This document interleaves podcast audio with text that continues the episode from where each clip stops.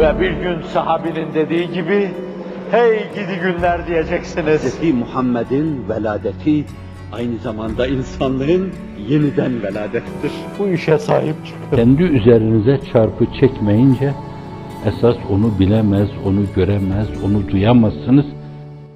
Allahümme nevvir serairana, Allahümme kaddis serairana, Allahümme tahhirna minel kadiratil beşeriyye, vel cismaniyye, vel hayvaniyye, vel nefsaniyye, ve kaddis serairana, ve nevvir serairana, في كل شأننا وفي كل أمرنا وصل وسلم على سيدنا محمد وآله وصحبه وسلم.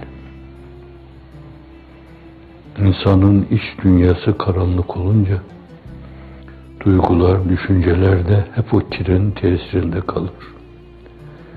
Kalp yenik düşer, ruh avare kalır. Ve insan kendini bir yerde, bir şeyin içinde zanneder. Ama aldanmış olur. İç aydınlığı çok önemlidir.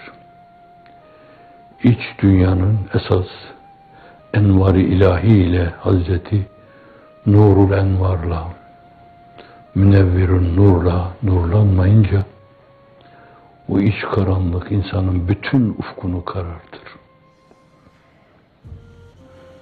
Yollar meşalelerle dolu olsa, projektörlerle dolu olsa, o yine gider sağa toslar, sola toslar, dünya der ona takılır, cismaniyet der ona takılır, bohemlik der ona takılır, şehavat-ı nefsaniye der ona takılır, mal der ona takılır, mülk der ona takılır.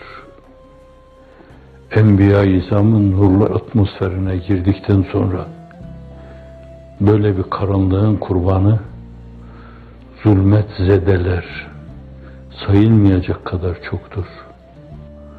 O irtidat hadiseleri akıntısına kapılan nice kimseler vardı ki bunlar insanlığın iftihar tabloyusuyla diz dize gelmişlerdi.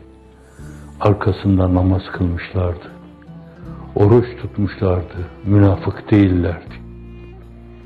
Fakat bir yerde başları döndü, bakışları bulandı, düz yolda patikaya saptılar ve takılıp yolda kaldılar.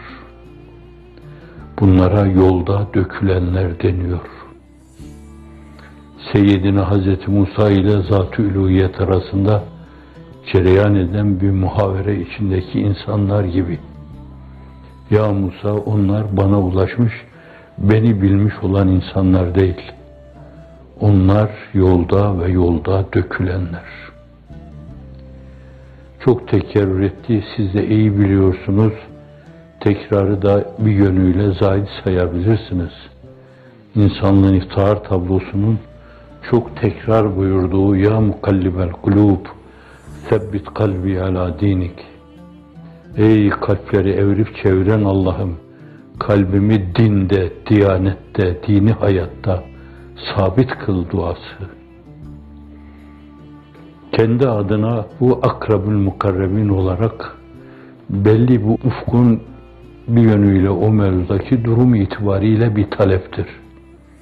Fakat rehberliğinin gereği, imam olmasının gereği size talim meselesi olarak söylemesi tedbire daha uygun geliyor. Ben böyle diyorsam şayet, bakın başınızın çaresine. Evet, kendimizle yüzleştiğimiz zaman eksiğimizi, gediğimizi, kırığımızı, döküğümüzü ancak o zaman görürüz. Neremiz karanlık, neremiz aydınlık, nerede doğru yolda yürüyoruz, nerede yürüdüğümüzü zannettiğimiz halde zikzaklar çiziyoruz.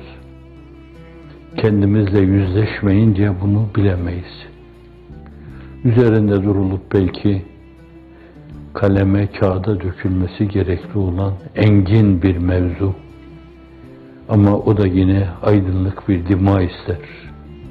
öyle aydınlık bir şeyin kendi muktezası gereği aydınca ortaya dökülmesi için duygunun, düşüncenin de aydın olması iktiza